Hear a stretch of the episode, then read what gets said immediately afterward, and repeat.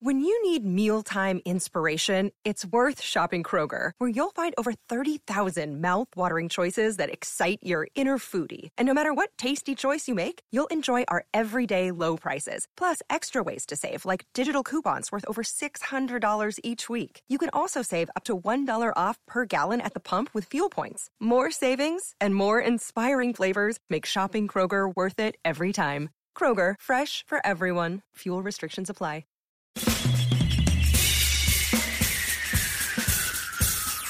This is The Other Side of Midnight with Frank Morano. They're running a strange program, y'all. Now, here's Frank Morano.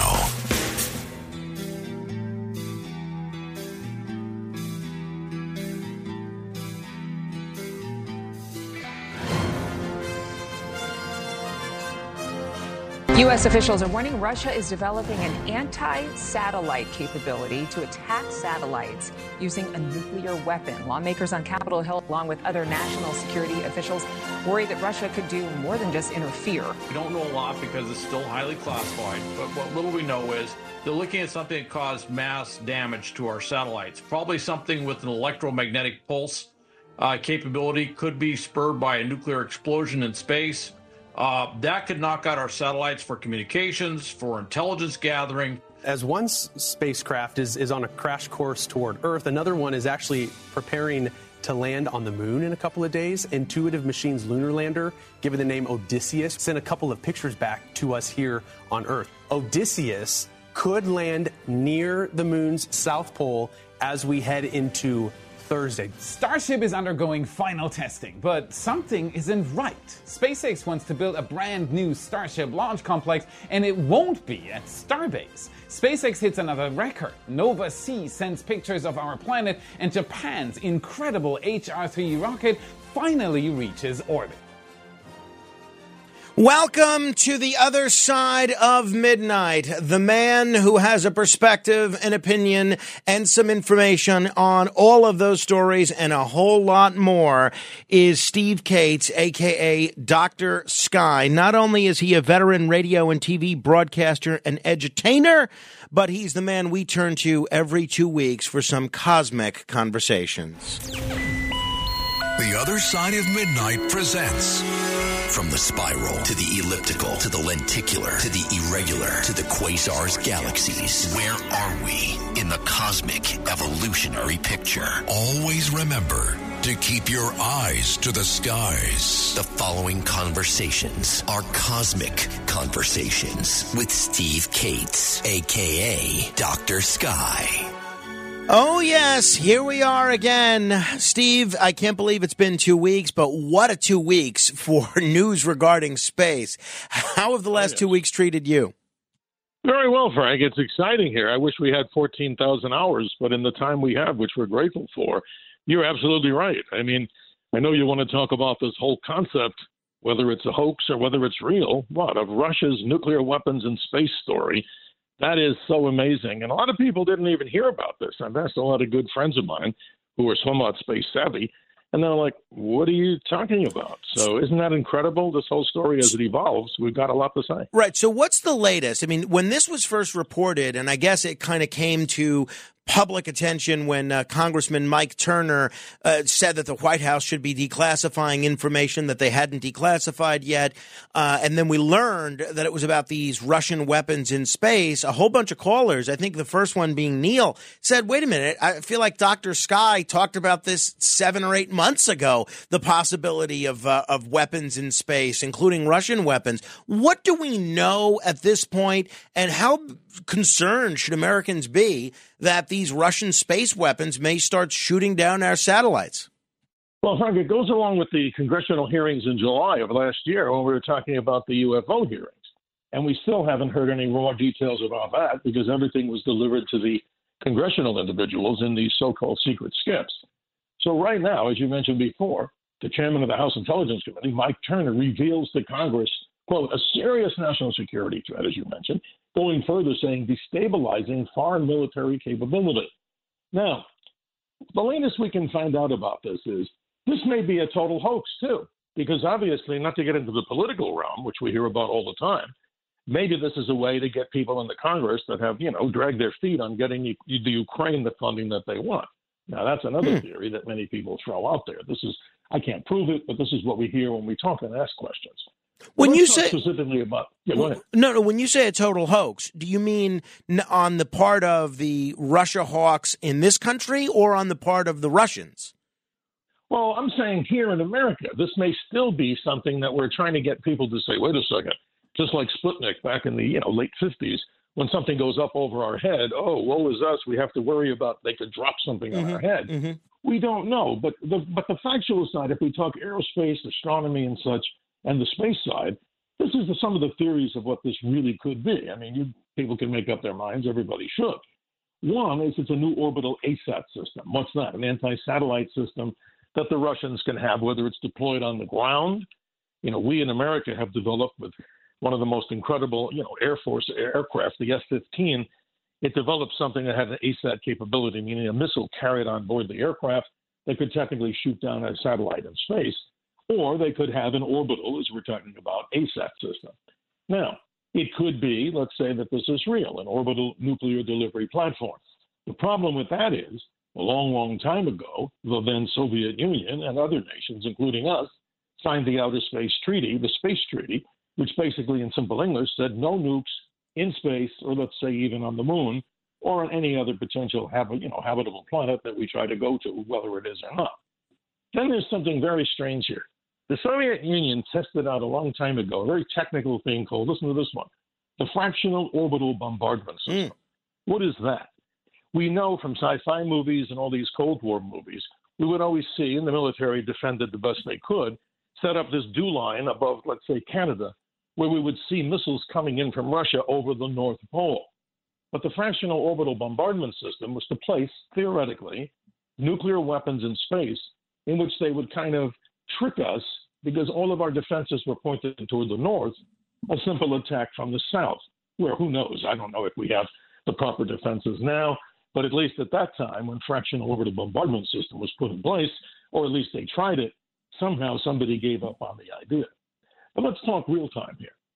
We know that the Russians launched Cosmos 2543, which is a satellite that literally has been tracking. I don't know too much more about this, always honest with you in the audience. But what research I can find out is allegedly it's been tracking one of our USA 245 you know, so called secret spy satellites in orbit. Now, some speculate that this might be a kinetic kill vehicle. What's that? That it doesn't fire a nuclear weapon at another satellite, it fires these, you know, tungsten rods or something like that that could disable a spacecraft, literally destroy it. But also, it gets worse. It could have radio frequency jammers on board to interrupt sensitive communications, even though they're encrypted. Who knows? So that's a possibility. But it's not just the Russians, Frank, that are involved in this. The Chinese have a satellite, or a few of these, called a Shijian 23. Maybe there's a Shijian 22, but what are those? We've noticed also that they've released something into space. Now, we don't know if this is a peaceful Earth exploration satellite or it's some nefarious thing that tracks onto a satellite. And I'm inventing this in my mind, but let's go sci fi for a minute. Let's say it has some sort of magnetic bomb that can attach itself to a spacecraft, and at the will of the enemy or whoever we want to call them, you just press a button and you can destroy a satellite. So the jury's out as to really what this is. But what about this finally, Frank? What if our X 37B, which we've been talking about, what is that? The little mini shuttle that mm-hmm. has gone up for 900 days, let's say, doing some kind of experimentation, and who knows, maybe even some quasi military type projects in space. I wouldn't doubt it. And then, I know this is a long answer here, but it's so fascinating. What about this concept? People have talked about a long time ago that the United States has a very, very powerful weapon in space It's not a nuclear weapon in space because we abide by the treaty. It's something, maybe you've heard of it, called rods from God. And what would rods from God be? These tungsten missiles that are not bombs, but when they fly through the atmosphere because they can handle the heat of reentry, they could strike targets that are not atomic bombs on them by any means. But these kinetic vehicle rods from space could literally wipe out product, you know, enemies or anything that we wanted to on the surface of the earth. But the answer finally is I don't know. If there are nuclear weapons in space, I think we have to be concerned. Very interesting. If people have questions on this or anything else regarding space throughout the hour, we'll try and get to as many of your calls as we can. 800 848 9222. That's 800 848 9222. Although I have to tell you, this is one of those shows where I don't mind if no one calls because I have five hours worth of questions uh, given what we've observed in the last two weeks. Uh, let me ask you, Steve, about some news that, uh, that came across my desk yesterday astronomers have apparently discovered what might be the brightest object in the universe. Now, the universe is a pretty big place, and for astronomers to have discovered something that they think might be the brightest object in the whole universe is wild. Apparently, it's a, a, it's a quasar with a black hole at its heart that's growing so fast that it swallows the equivalent of a sun a day. What is this? How big of a deal is this? How did astronomers discover this? Well, it's a big deal. They discovered it at one of the largest ground based telescopes in Chile. But let's first define the term quasar. And if we remember on a comedic way, back, I guess, in the 70s, we had our 60s televisions called quasars. But now, for the population now that doesn't know what a quasar is, and believe me, I don't think anybody in the astronomical world really understands it. Here's the best description it's an active galactic nucleus of these incredibly bright galactic cores. Now, what happens is they feed off the energy from black holes. So let's say in this super bright object, which by the way is known as the crazy number, JO594351. Now, that's not going to be a test at the end of the show, but they name these things, they, they go by a series of things called right ascension, declination, and so on. But what this particular object is doing, so bright, how about this? It has the luminosity of 17 billion suns, and that equates to 500 trillion times more energy than the sun. Imagine this, Frank a seven light year in diameter accretion disk. That's the outer edge of this black hole. And it reportedly can eat a star in a day. Now, it might need to go on a uh, special diet because this particular eating continues unabated. And when that happens, the largest beams of energy are sent out into space. Now, remember, the farthest of these quasars, they were probably formed very early after the universe was formed. Now, we think 13.77 billion years is that timeline. How about the farthest one we've ever detected is 13 billion light years, but the closest one, and this is, you know, totally amazing too, is still 581 million light years away. So they discovered this with telescopes. People who have moderate sized telescopes can actually see a quasar. It's a faint star like object in the heavens. But can you imagine the output of that object in real terms, like we described before? The energy output on that is even higher than many estimate of these things called gamma ray bursts, which are also quite complicated. So that's just off the charts, totally otherworldly, and totally out in the realm of what? Cosmic conversation. I'll say absolutely. 800 848 9222. Going to get to your uh, questions in just a moment. Um, We've been sp- obviously talking a lot about going back to the moon, the interest in America going back to the moon, what's to be gained from going to the moon. Apparently, we launched a, a new n- lunar lander to the mm-hmm. moon. What are we sending to the moon, and uh, what do we expect to learn from this?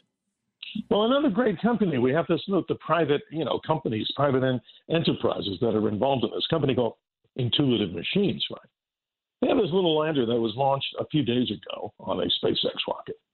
And we're hoping, maybe, you know, I don't have the exact timeline, but the latest I've heard is that maybe by the early morning hours or the day of February 22nd, just a few days away, like a day or so, this particular object will land with its liquid oxygen and methane powered engine and land at an area at the south pole of the moon, a very difficult area to land in. As we've talked about, there have been some successes, there have been many disasters because it's a very difficult place to go. It's an area which the crater name is called Malapert A. Now, if you looked at any basic lunar map, you're not going to find this. It's actually embedded within another big system. And the largest basin on the surface of the moon is something called the Aitken Basin. And why we have a fascination of going to the south pole of the moon is that in the future, when we do land humans there and hopefully set up some sort of a habitation module, these particular craters, excuse me, would be permanently in the darkness of the moon and the rims of the top of the craters would be there in in sunlight. So that's something that I think is very interesting. So we have our eyes and hopes for this particular mission to be very successful. But again, let's put it this way it's not NASA per se, even though it's one of their sponsored projects. It's a private company that's doing this. And I really tip my hat to all those companies that are doing this from the private side because I think it's good to have competition and it brings out the best and the brightest. I think you would agree. I certainly would. Speaking of NASA, though, they've been pretty busy as well. And uh, one of the things that I found kind of interesting, and I'm curious if there's any significance to it, is they're going back to their old logo for the Artemis project. I didn't even yes, realize what their current logo was, but it's one of those things. My son has NASA pajamas, so when I put him uh, in his pajamas yesterday, I noticed it. What um, what's the significance, if any, of going back to the old logo on this? Well, it's just a revival of something. They call it the worm logo. And I can't see, you know, since radio is the theater of the mind, people would have to, of course, look this up. Just look up the NASA worm logo. And what they're going to do is on Artemis 2, this is interesting, the two solid rocket motors that sit on either side of the main rocket itself, they're going to, and they actually are doing this right now. They're actually stenciling it on there. I think it's cool because it brings back so much of the inspiration of the early days of NASA. And think about it, Frank, and everybody listening all the great pioneers, the men and women who've worked so hard, engineers that bring all this great science to us. It's kind of an, I think, a, a symbolism of remembering all those great people. But it's kind of a cool looking logo. We've probably seen it, you know, in many T-shirts that are out there. But they're bringing back the thing, as I said before, called the worm logo. But if people are interested, this Artemis 2, which will be the next crewed module to go around the moon, not land on the moon, is now slated for, get a load of this, September of 2025. Hmm. Everything's been moved back. We talked about overruns in budget, Office of Management and Budget. You know, everybody's trying to save a few pennies, seeing where they're over budgeted, try to get it done. But Artemis 3, Frank, the mission that hopefully lands humans on the surface of the moon, has been pushed up to or forward to September of 2026. And I've said it before. I'd like your opinion and the listeners. Why do we have to rush this? Let's just do it right with the technology. Get sure. it right. We've been there you know, we, we were the first to do it. That's a great kudos. But I don't know, maybe some of the listeners have a different opinion on this. But I just say simply this in the sense of security and safety for what we're trying to do to put humans on the moon, I don't see a big space race there. Some argue with me and say, oh, the Chinese want to be the first to set up a habitation module. I say, well, let's cool our jets and hopefully by logic and common sense we'll do it when we do it right. Yeah i, I completely agree with you. 800-848-9222 if you have a question two open lines. Let me begin with joe in queens. Hi joe. Yeah hi. Uh, steve this is uh, more of a question about uh, transport of space uh, materials on the earth. Now, say for example, you you have a capsule or some sort of big part for a rocket, uh, you, I would guess it'd be plane, train, boat, or truck. Now, as you, for example, when they retrieve uh, capsules from the uh, when they mm-hmm. landed in the sea, would they disassemble the capsules and reassemble them, reassemble the stuff, or or when you transport like some of these things from one location to another, uh, does that involve assembly, disassembly, or whole part transport of uh, the you know the mm-hmm. say it's the Hubble telescope, whatever? Well, it depends on the mission. It depends on the product. You know, when they yeah. build, very good questions, Joe. Very good comment.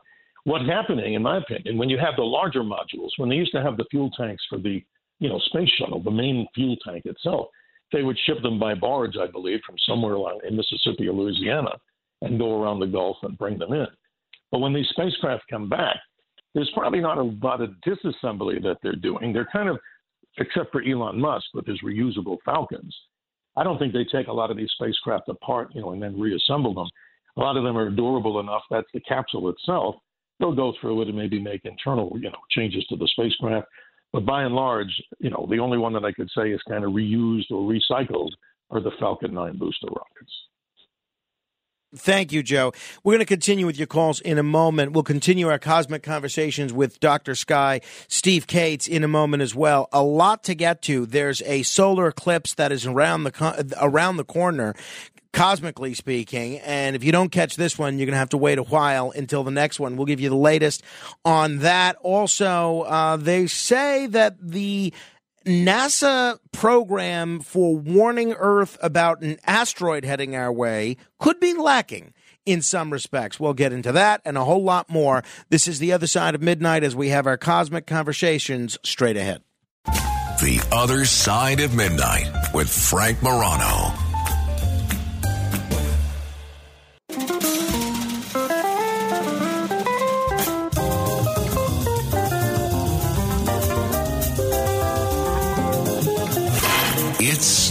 Other Side of Midnight with Frank Morano.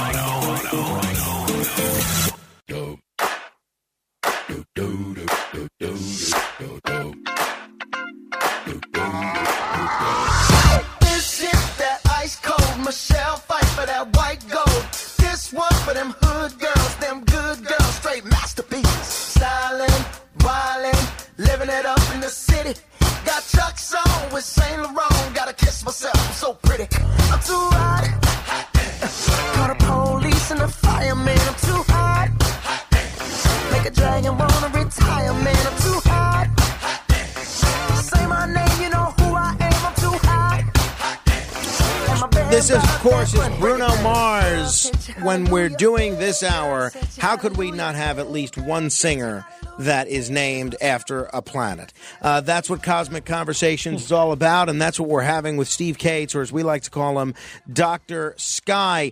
You know, uh, Steve, I was uh, drawing on our chalkboard with my son last night, and he's got some yellow chalk, and he asked me to draw something with the yellow chalk, and I said, Well, what's yellow? He said, The sun. And so I drew Wow. the sun, but I, I used this as an opportunity to tell him about the eclipse that was coming in April, and he seemed totally underwhelmed. It didn't phase him at all. I am hoping uh, uh, most of our listeners will react more, um, you know, more profoundly than Carmine did at two years old. What do we know at this point, Steve, about the eclipse that's coming in April, about the weather surrounding the eclipse, and the, the best time to enjoy it, the best way to enjoy it? Well, Frank, great questions. I hope we can do more here on this particular station and shows, and time will tell. But right now, 48 days away, ladies and gentlemen, from one of the most amazing sights in nature. Don't take it just from me. If you haven't seen a total solar eclipse, this is the time to prepare now. So let me just give a localized version here. Let's say in New York City, what we can expect in the area of New York City. On that date of April 8th, the solar eclipse begins at 2:10 p.m. at that time Eastern Daylight Time. At 3:25 p.m. Eastern Daylight Time, 91% of the sun, Frank, will be covered when the sun is 43 degrees high in the sky. The whole show sadly ends at 4:36 p.m. Now, why am I talking about New York? Because in the great state of New York, the solar eclipse totality line, if you were, say, right in New York City and you said, I don't want 91%, I want to see the whole thing. If you just drove up, let's say, you know, the interstate that goes all the way up to Plattsburgh, and you got to the, say, Lake George area, you'd still be about 98%. So if you continue to drive all the way up to Plattsburgh, you'd be in the path of totality. You'd see three minutes and 37 seconds of the eclipse. Syracuse, New York is on the edge. Rochester, New York is almost on the center line. Buffalo, New York, and all these places, and I hope to talk more about it. But they get to see upwards of about three minutes and 30, or even three minutes and 45 seconds of this totality. Now, yes, I'm headed down, I think I've mentioned this before, to an eclipse to be the MC of something called the Texclips Music Festival. We're in Junction, Texas. Now, why there? Weather forecast, this is very interesting, and I'm always up front here. The entire eclipse path that goes through 12 states, starting off, of course, as it leaves Mexico, heads to Texas, moves up along the mid portion of the United States, up to Indiana, you know, Illinois, Indiana, goes across the parts of big parts of Ohio, like Cleveland, and all the way up into the Maritimes and New England. But here's the interesting thing we're going to be there, but we've looked at the weather down in that part of the country, and anybody listening could, you know, schedule a planned trip to Texas. But we have about 65% chance of seeing the eclipse with partly cloudy to clear skies. Sadly, not to be a, a spoiler here by any means, the areas to the north of New England may have only 20 to 30 percent due to weather conditions at the time of year. But to make it make a point, guess what the big factor is this time? El Nino. So we could have just the reverse, Frank. We could be down in Texas where the predictions are good, And as you know, the whole West Coast and here in Arizona, we've been inundated. Let's pray that everybody gets to see it. But what I'm hoping here on uh, this radio station to be able to talk more about this, and who knows, maybe even on Eclipse Day, narrate a very, very interesting um, event that if we miss this one, we don't get another eclipse in the United States till get a load of this August 12th, 2045. And if you're planning on that and you're young and healthy enough, the best place to see it would be off Fort Lauderdale in Florida. Even better, right there in, in Nassau in the Bahamas. Get a load of this six minutes and six seconds of totality. So maybe I need to take some age altering drugs, but no, I don't like drugs. But we'll pray that everybody gets to see this one. And let's talk more about that one. This is going to be the big deal. Yeah, this is pretty exciting. 800 848 9222 if you have a question. Let me say hello to Thomas listening on WCBM in Baltimore. Hello, Thomas. Hi, how you doing? Doing yeah, I great. wanted Morning, Dr. great. Sky. Uh, I read an article about the uh, shifting of the magnetic poles.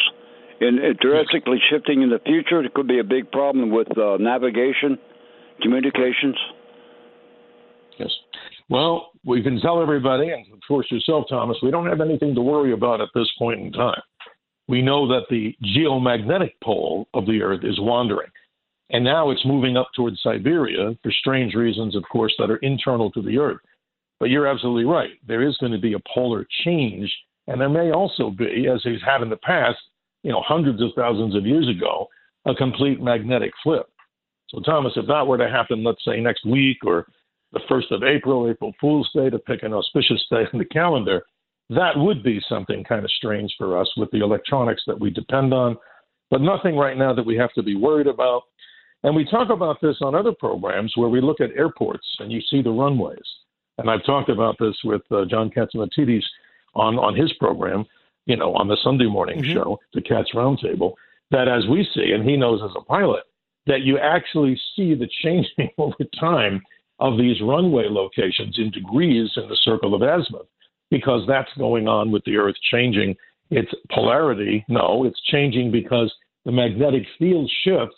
So over time, it will change, but nothing in the sense that we have to worry about about a complete magnetic flip, Thomas, anytime soon. Steve, a, week or so ago, we got kind of a, a close call with a an asteroid about the size of the Empire State Building coming fairly Mm-hmm. Right. close to Earth. And I know we've Mhm. touched upon this issue before, but whenever the these asteroids get a little too close to the planet that I'm currently living on, I do get a little nervous. Maybe because I've consumed too many disaster movies that involved asteroids striking the Earth and doing to the humans what happened to the dinosaurs. Uh, NASA, kind of to reassure people like me, they came out with an explanation of what their asteroid wa- or a hitting Earth warning system is and how it would, I don't know, protect us. What do we know, Steve, about what would happen on a planetary basis if one of these asteroids actually came to our planet? What safeguards, if any, are in place? Well, it's very interesting. We need better ones, and we can talk about a telescope that's being developed in Chile that has this capability, the Vera Rubin telescope, which is like this gigantic super megapixel camera. Its job is every night to scan the skies for these interlopers that can sneak through. And as I've said before, the one that we have to kind of scratch our heads and say, hmm, are we really sure there's not something coming from that direction? That direction is when we stare at the sun, or we don't do that. But let's say an object in daylight comes from behind the sun headed toward us. That's problematic. But I think for now, NASA has a good understanding of how to control, if there's such a way to do that, or kind of give us some assurance that nothing is going to get through easily of any small size or any giant size anytime soon. They have a system called Sentry, and they have this algorithm system with something called Sentry 2, which has the ability to kind of track, predict maybe where these objects are going. Some of that works perfectly, and since nothing's perfect, we always have that, like I said before, something that can sneak through. Take the Chelyabinsk event that happened in, in 2013. What was that? A 60 plus foot in diameter object that came screaming and ripping the sky apart during an early morning over parts of, of Russia. That object, 60 feet across, had no advanced predictions.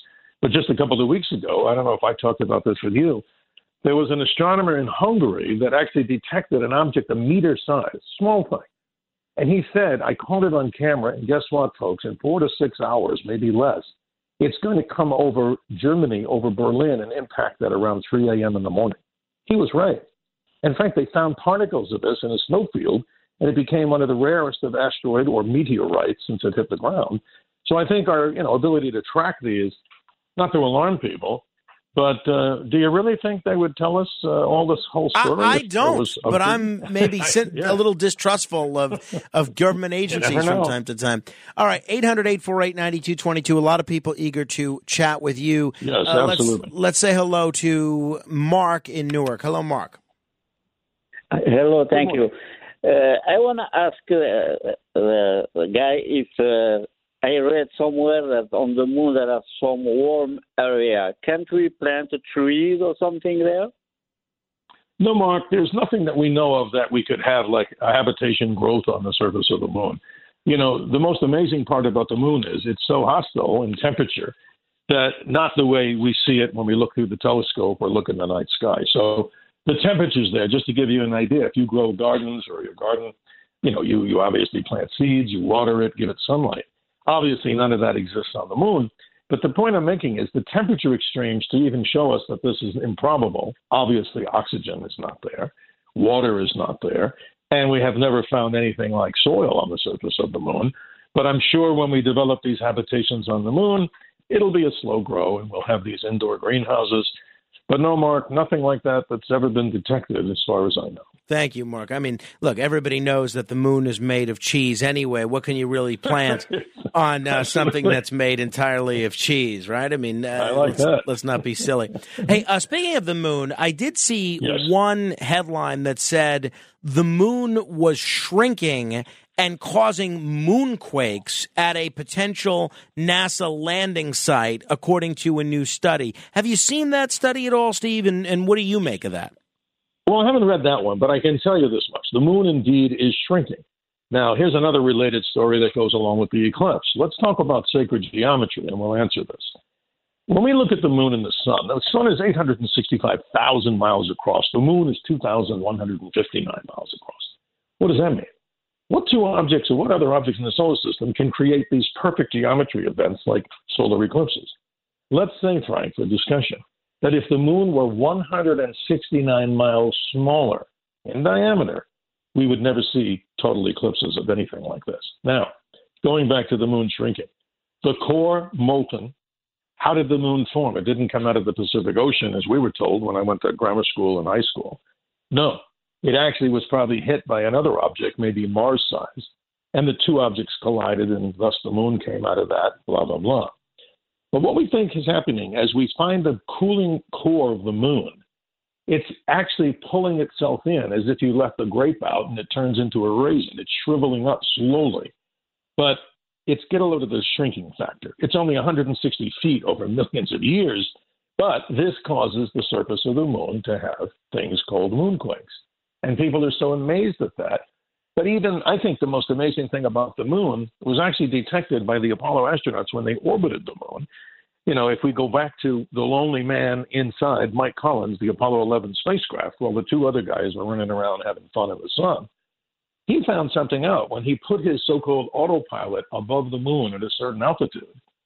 The spacecraft started to porpoise a little bit in its flight. And now they know that there are different density regions on the surface of the moon that cause a little gravity anomaly. They're called mascons. And if people want to look up mascons, you'll see that this is something that goes on on the surface of the moon.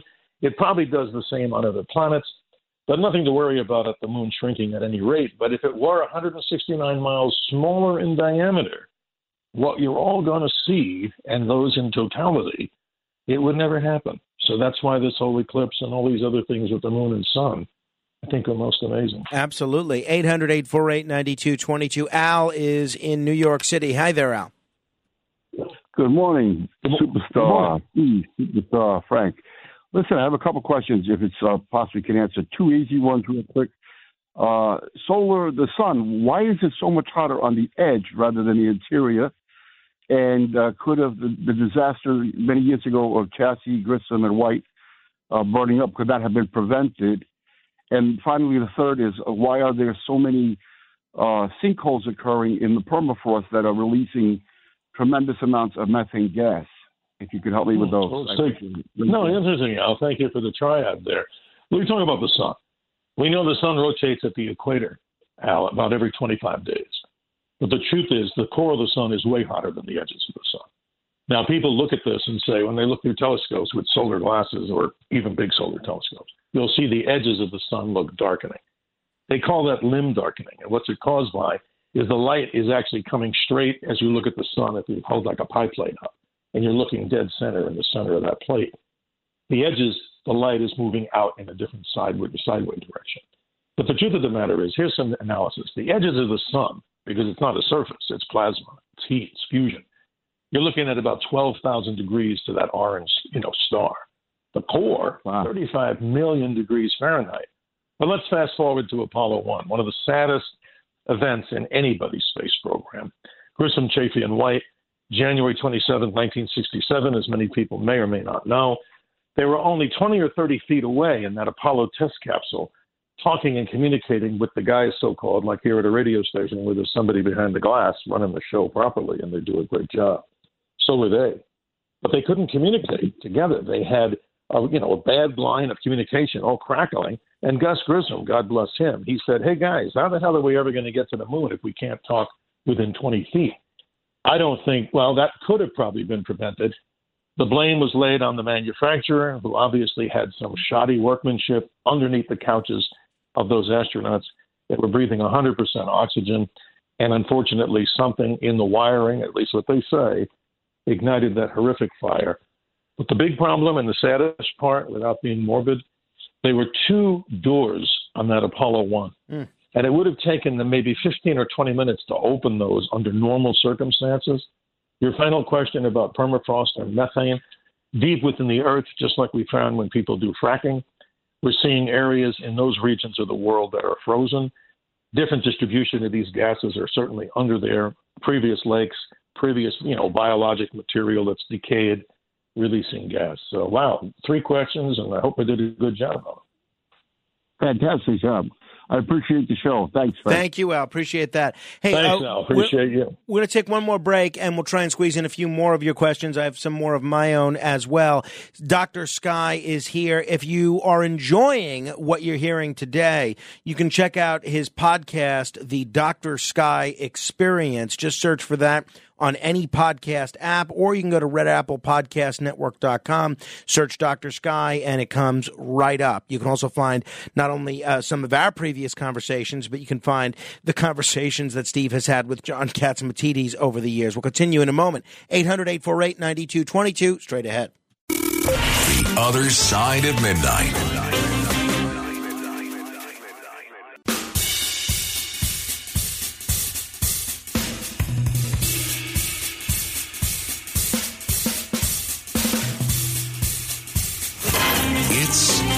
Other Side of Midnight with Frank Morano. packed my bags last night, pre-flight.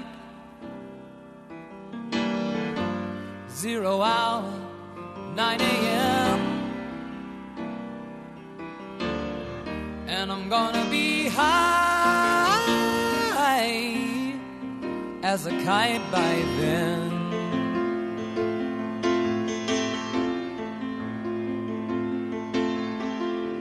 I miss the earth so much. I miss my wife. It's lonely out in space on such a timeless flight.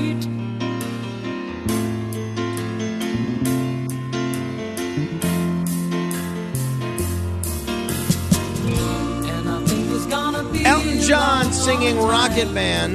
We have our radio Rocket Man with us for another 12 minutes or so. Steve Kates, aka Dr. Sky. There is nobody that knows more about what's happening with space and the stars than Dr. Sky.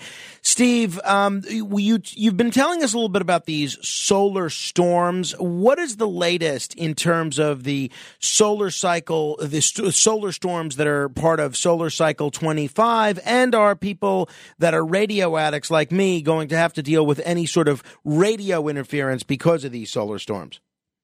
Well, great question, Frank. Solar cycle 25, as we know, is peaking pretty soon. Who knows? It could be April, it could be July. But right now on the sun, how about this? If people go to spaceweather.com, that's a favorite, and you can take a look at a live image of the sun. You look at that big orange ball.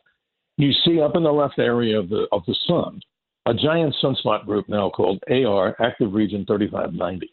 Now, that one is a massive sunspot. And we see what happens as it treks across the sun.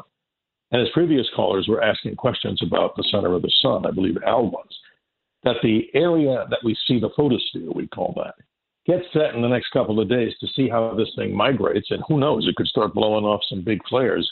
And if that happens to do that right in the center of the pipe if you're looking right at the center, that would be a direct blast at the Earth, a literal direct blast, depending on how powerful it is. But the interesting thing is, over the last couple of weeks, some of these minor sunspots have produced some flares. This is what you expect during this time of year. So, uh, what do they say? You know, keep your eyes to the skies. But the truth of the matter is, it could wipe out some radio communications temporarily. But if we get a big kill shot, which I don't like that term much, but it's used very often, we're expecting something very big to happen. So it's only a matter of time. But look how electronic and digital world, what the digital world we live in, we're so dependent on this. Mm-hmm. And it could uh, have some problematic things for us in the future. Fred is in Queens. Fred, what's your question? Good morning. Um, good morning. Uh, how vulnerable are our GPS satellites to uh, uh, damage by an enemy since everything, all our weapon systems are dependent on them? I'll hang up and wait for your answer. No, Fred, very good question, and I wish we had a lot more time to talk about it. I think they are sitting ducks in many cases. And this top of the program, you know, Frank and I were talking. I hope you heard it. If people didn't, you know, catch that, we're talking about the possibility, whether it's a hoax or not, of nuclear weapons in space. You don't even need that. So if they were to hit the entire GPS, remember, Russia doesn't use the same system we do, and nor does China. They're on a separate system. So it's very simply, Fred, that could be a problem, not to lose sleep over it. But obviously, I would hope, right, Frank? I would hope oh, yeah. that our government has some contingency plan, you know, a backup to a backup in case this type of thing would happen. That's what Space Force, I think, is really trying to do is to protect the, you know, the other layer, the space, the final frontier, and at the point in time, I think there's so many things we don't know that they're not going to tell us, rightfully so. Speaking of satellites, have that plan. Uh, sorry, mm-hmm. uh, Steve, I didn't mean to interrupt you there. But speaking of satellites, uh, it's being reported that a satellite weighing as much as an adult rhino is likely to crash through Earth's atmosphere this week. With all these mm-hmm. satellites up there in space, is this something that's going to be occurring more regularly? Are people going to need to look up to dodge satellites falling to the ground as they're walking to work? Well, the first one reported is an ERS. It's a European Space Agency Earth observation satellite. It's ERS 2. It may have already deorbited. This is a natural occurrence over time. They were well prepared for this. And just in case people don't know this, Frank, there's an area that we have off of that area way in the deep South Pacific Ocean let's say off of Chile, Chile, where we have a, a, spacecraft graveyard. We send a lot of things there. The Mir space station was deorbited down in that area, and it's called the Point Nemo area on the Earth. But what's interesting is there's another problem that I think really needs a lot more time than we have, and this is it. As many of these spacecraft come through the atmosphere, they are hopefully incinerating. But what they're doing is they're putting a lot of metallic particles in the upper atmosphere. I'm talking about not the breathable atmosphere, maybe a little bit there way up into the higher levels of the atmosphere, like the mesosphere.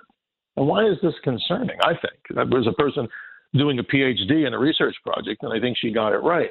Her thesis was the ever increasing amount of these metallic and aluminum particles may be changing the magnetic field of the Earth to a degree. Not that we're going to lose, you know, like we talk about a magnetic pole reversal, but it's interesting because I feel for the animals out there. How do birds navigate? You know, you go to the smallest of insects, like a dung beetle, and they say the dung beetle actually, this is amazing. I read this and I found it totally incredible. It navigates by at night doing its little job by the sightings of the Milky Way and it understands direction. But what about all other little animals, birds? How do they navigate? Are we seeing less bees because of changes in magnetic fields? What about whales, right? So, yes, we have to have a system of managing this, and hopefully we can all live in prosperity and uh, in a good environment. 800 848 9222. Paul is in Connecticut. Hello, Paul. Hi, good morning, Frank. Good morning, Dr. Sky.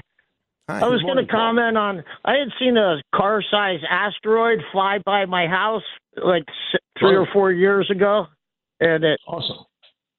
It had uh, it was at dusk, so I could see the, the the the piece of rock material fly by, and then it flew, took off, you know, flying, you know, across the sky, not coming Yes. right down at me. But it was fast, faster. Than, I've seen the Blue Angels up close, fighter jets. There was the afterburner Oh, right over my head and come down on top of me. But then I was thinking about another question. Uh, Yes. What do you think about sonar weapons in the Havana syndrome?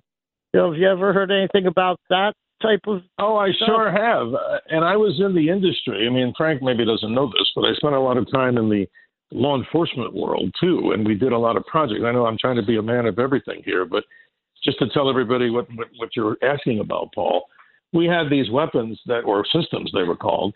They had this giant noise generating thing. It was like a big dish, you know, like a little satellite dish. And what you could do is it was white noise that if you beamed it at a crowd or something like that, it would cause the most intense noise in your head that it would almost like make your head seeming like it exploded. So Havana syndrome, which is a whole different thing, they're using some kind of so- acoustic weaponry. Yeah, so a microwave. We built under so, underwater sonar equipment. I worked with. We built transducers. They were called underwater Mhm. sound speakers, low frequency for the Navy. Wow. Yes, sir. Wow. So I'd like to learn. I'd like to learn from you on that subject because anything below the water, I'm not an expert on. But I, I, was just had to do the dirty work. Believe me, the I- I- scientific guys were, you know, they didn't have time to I teach can me imagine, too much. Paul. Hey, Paul, thanks for the comment and the uh, and the question, Steve. No, before we you, before we run out of time here, uh, speaking of asteroids, evidently the first Venus orbiting asteroid has been found. What's the significance of this? What have we exactly discovered? Well, a good friend of mine, actually, a guy named Brian Skiff at the Lowell Observatory, he gets credit for this. And they found a new category in the short time we have of an object that's not necessarily an Earth orbiting asteroid. This one actually is in lockstep with the planet Venus. So that's interesting. It won't be there forever, maybe, who knows, a couple of hundred years. But it now tells us something that the inner solar system, which was considered to be, you know, squeaky clean from all space debris, is also part of this whole magical thing as these objects and asteroids, what we call Earth orbiters. Now we have Venus orbiter, and it's an interesting object. But the good friend uh, Brian Skiff of the Lowell Observatory gets credit for that, and hopefully this object, uh, maybe more like it, will be determined and discovered soon. Oh, let me squeeze in at least one more call here. Paulie is in Westwood. Paul, you're on with Doctor Sky. Dr. Sky, Frank, good morning. Frank, I got a quick comment for you, and I got a question for Dr. Sky. Sure. Frank, Yes, sir. last week you were talking about the box for uh, oh, St. St. Pat- uh, Valentine's Day. Next time, what are you going to put in the box? Uh, I, you know, I'm not following. Wh- what box? You had to make a son for Dominic, your son, right? Uh, oh, Carmine. Um, yeah, uh, you know, uh, You just because that- we only have about a minute, now- Paulie, let's hold off on that. Let me hear your question real quick. Yes, sir. All right. My Does the government does the government control any part of our weather, or can they? I don't know, but that's an interesting subject. Really quick to answer you. There's projects that we talked about in Alaska for years called HAARP. If you want to look up HAARP, it's a project that stimulates the ionosphere of the Earth. Meaning, what were they trying to do? Create auroras? Who knows what it is? But it's not just the U.S. that's trying to do that. The whole concept of of geoengineering is the subject, and maybe who knows? To be on the conspiracy side, maybe other nations do have the capability of shifting weather systems. Maybe that's the reason we have an intense El Nino. I don't know, but I'll keep you posted when I find out. Thank you, Paulie. Steve, uh, the hour has flown by as it always does whenever we're together. Uh, what do you say we do this again in two weeks? I love it, and I want to remind people to go to that Dr. Sky uh, experience because we have an update not only for the New York listeners, but we'll have many for the entire nation where your show is heard. And they're little localized things talking more specifically about that and the safe way to view the eclipse with the proper solar. Outstanding. I've got my pair.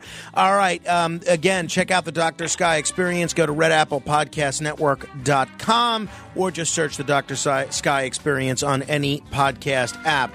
Coming up, is Lyme disease the result of a genetically engineered weapon? We'll explore it. Until then, in the words of the great Casey Kasem, keep you keep reaching for the stars, but keep your feet on the ground.